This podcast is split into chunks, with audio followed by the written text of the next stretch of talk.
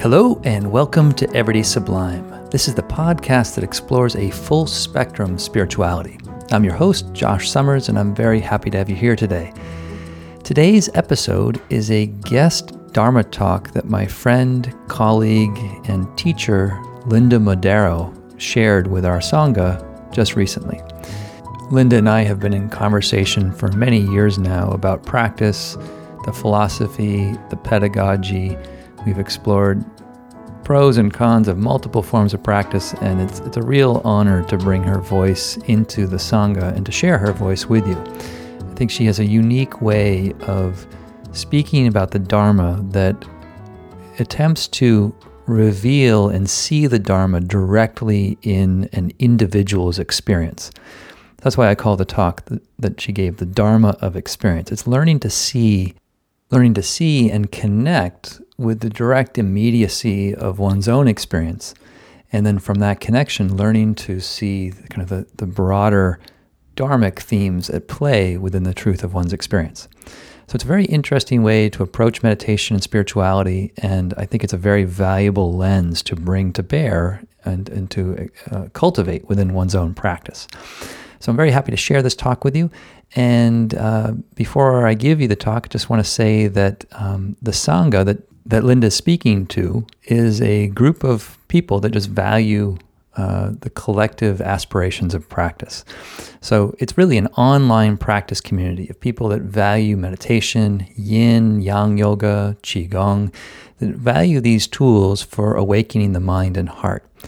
And uh, I want to encourage you, if you're interested in, in the support of a practice community, I want to encourage you to check this out. Uh, there's a link in the show notes that tells you more about the Sangha. But one of the unique features of our online practice community is that we have an online archive or a library of all of our practice sessions together. In the library, we have hundreds of classes now, classes that cover meditation or Dharma and meditation that I lead. There's yin yoga and qigong classes that Terry has led, uh, integrating the energetic subtle body awareness of qigong within yin yoga. And um, then there's yin yoga classes that I've taught that cover similar themes of exploring the subtle body, plus more active, dynamic yoga classes that Terry teaches. So those are our four core offerings meditation, yin yoga, qigong, yin yoga, and yang yoga. And in addition to those four broad classifications of classes that we offer, we also have a growing bank of short practices. So if you don't have time for a 90 minute practice, we have uh, a, a, growing bank of shorter practices uh, that you can do for 15 minutes, 10 minutes, 20 minutes, like snack size practices to uh, support you with whatever time budget you have available. And in addition to the, uh, the growing bank of classes and shorter uh, mini practices, the, the library is also growing in the category of workshops. So I've been giving a series of ongoing workshops about how yin yoga harmonizes the qi.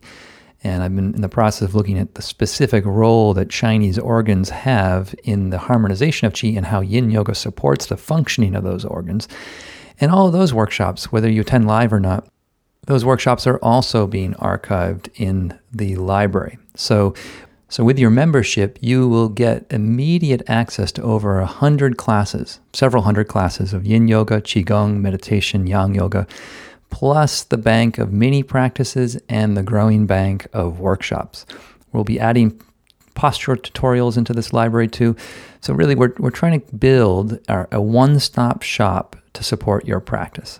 And in terms of joining the Sangha, you can join as a as a paying, sustaining member, and we have a and we have a sliding fee model where um, there's a you, you're free to select a, a fee that is within your budget, and the, the, the base level, or the early entry level fee for that is $25 a month. Um, and if you're unable to offer any support to accessing this work, uh, we we encourage you to join as a beneficiary, and we offer beneficiary membership to anyone that doesn't have the financial means right now, and this allows us to practice generosity to you. So either way, whether you can join us as a, as a sustaining or beneficiary member, we really want to invite you to come and practice with us and and ultimately avail yourself of all of these good classes and practice opportunities, either live or in our recorded library bank.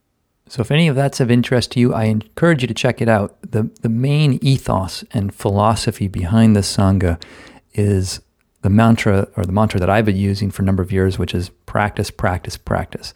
If you want to really see your life transform, if you want to see your sense of self transform, this is not. Uh, this occurs not due to magic or hocus pocus or anything. This this is all boils down to a consistency and regularity of practice, and that's exactly what Terry and I are trying to support folks to do to practice in an ongoing way with the support of a community, both live and online.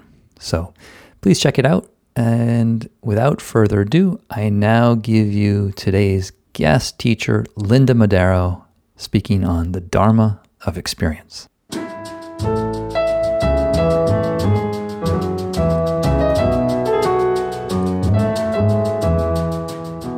Even though I haven't met you, you all have been on my mind. Um, ever since Josh asked me to do this, there's been a sense of my already starting a conversation with you and what I wanted to talk about and um, how I wanted to talk about the Dharma and how I wanted to approach our time together um, because it is precious to be able to be here and um, put the effort in to practice. Um, so, one of the things that's been on my heart is I also um, have family things going on. And so uh, we just put my mom on hospice uh, last week. So that's been something that just doesn't go away. It just stays with me. No matter what I'm doing, it's kind of always there.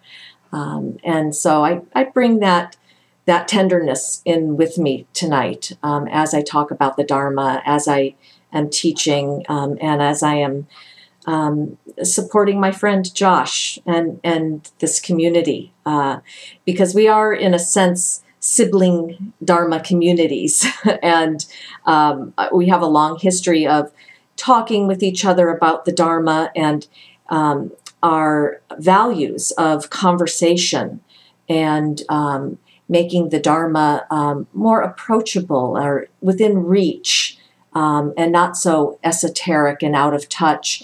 Um, it's been something that we've always bonded over. Um, so, one of the things I wanted to talk about today is um, how Buddhism and Buddha Dharma and meditation practice is a living tradition. That it's alive. It's not like the Dead Sea Scrolls or um, the texts from the ancient uh, lands that um, words that were said thousands of years ago that have no relevance today. That part of um, the way we practice, Josh and I, the way um, our approach talks about the Dharma is to keep it fresh um, and to keep it alive. And that's really why I wanted to hear how you were doing um, because and what's on your mind and in your heart because that really is important to practice to not lose sight of what's important to you as an individual and to us as a collective in the world.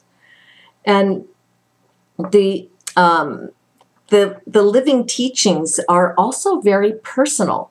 Um, we are not looking, in a sense, to get away from our personal lives, although we may yearn for that relief or for that time out.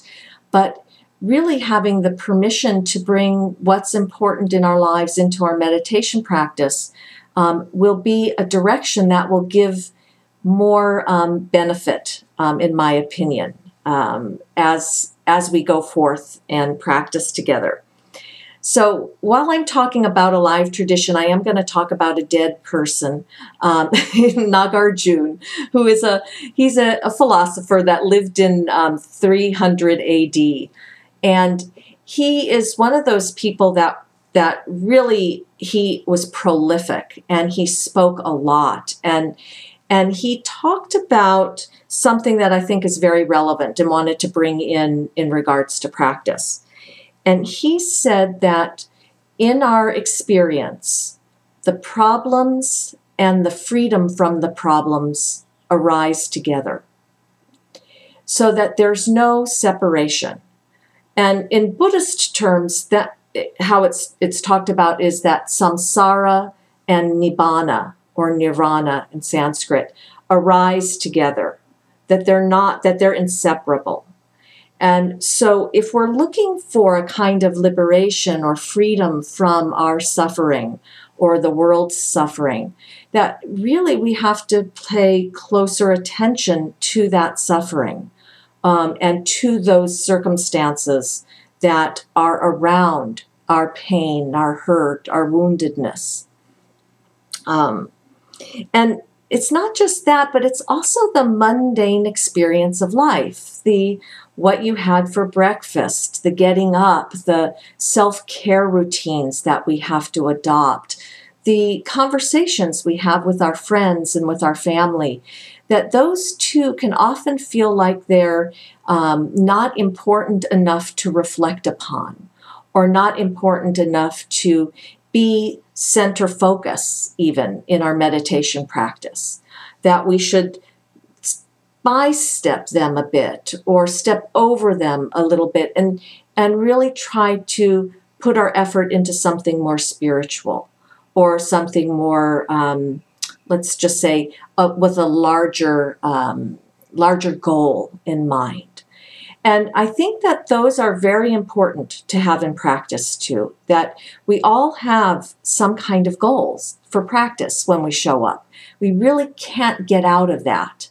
So it's better to know what goals we have and to start to really understand how they are part of our motivations um, and part of our actions. Uh, and that goals, you know, the idea that we could get rid of them completely um, might be one of those fantasies we have in in spiritual practice. Um, and fantasies are good. They actually they can take us a ways. They can really um, be part of our aspiration of what we want to achieve. Um, so i'm not saying that we would give up on on some of our larger goals but that the mundane everyday life is also a part of our meditation practice. And when we explore it and we get to know it a little bit better, um, we can have more language for it.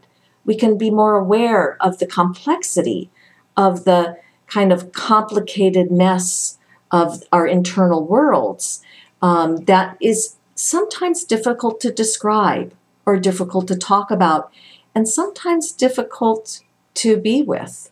Um, so in your sharing and, and talking about like some of the things um, of this joy that you bring or the imposter syndrome or um, you know the, the things that you mentioned these things are not just kind of um, one off they're things that matter and even though we're all going to sit with the same instructions kind of, sort of. We probably change our instructions a little bit each time. Josh, I'm not sure. Sometimes you probably mix them up a little bit.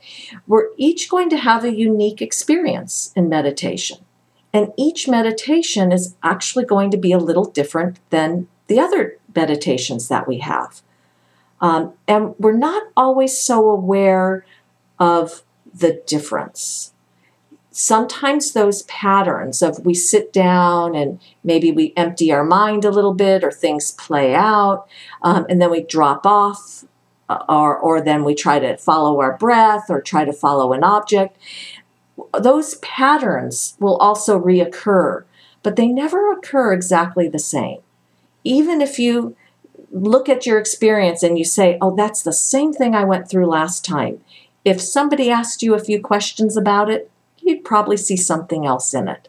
There'd be something that would open up a little bit more. So the instructions that that we have used for meditation, Josh, Josh and I, um, we probably have a little bit of a different language around them.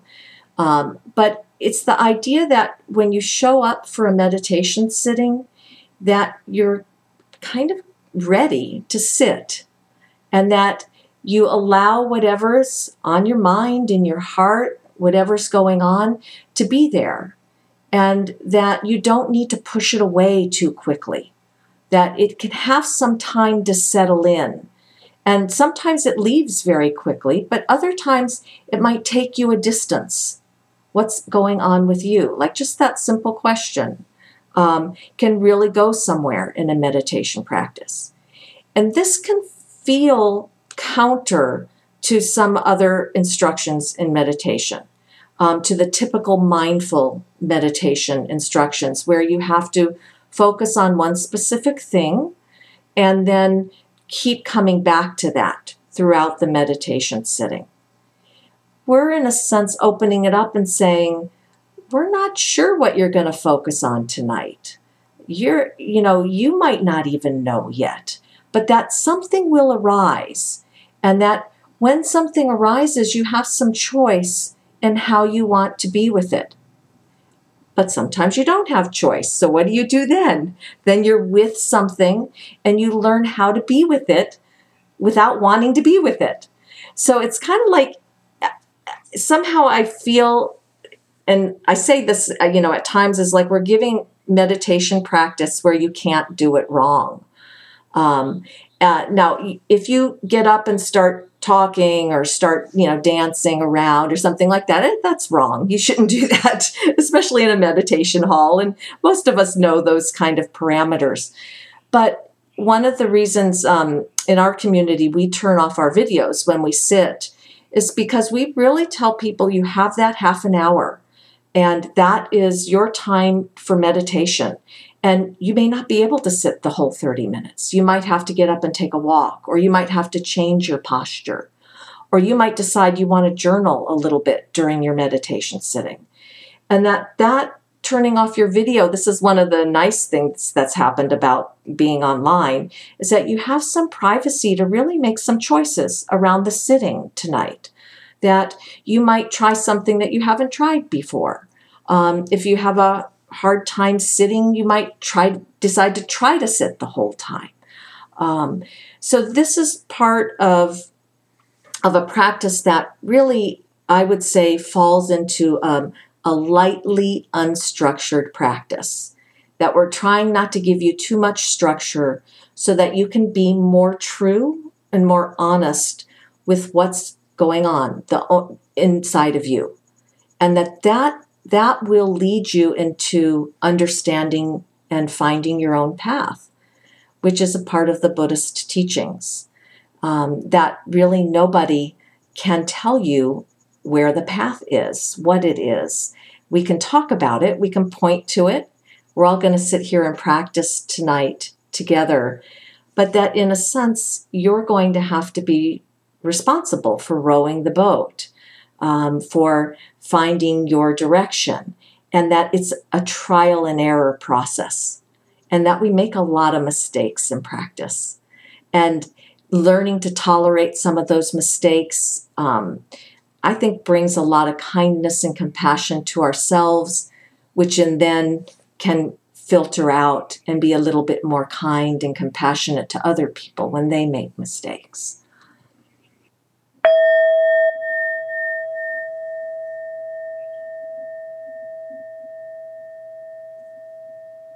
Okay, I hope you enjoyed Linda's reflections on the Dharma. I certainly enjoyed listening to her and always find she brings valuable reflections to get me to think and explore my experience in a different way.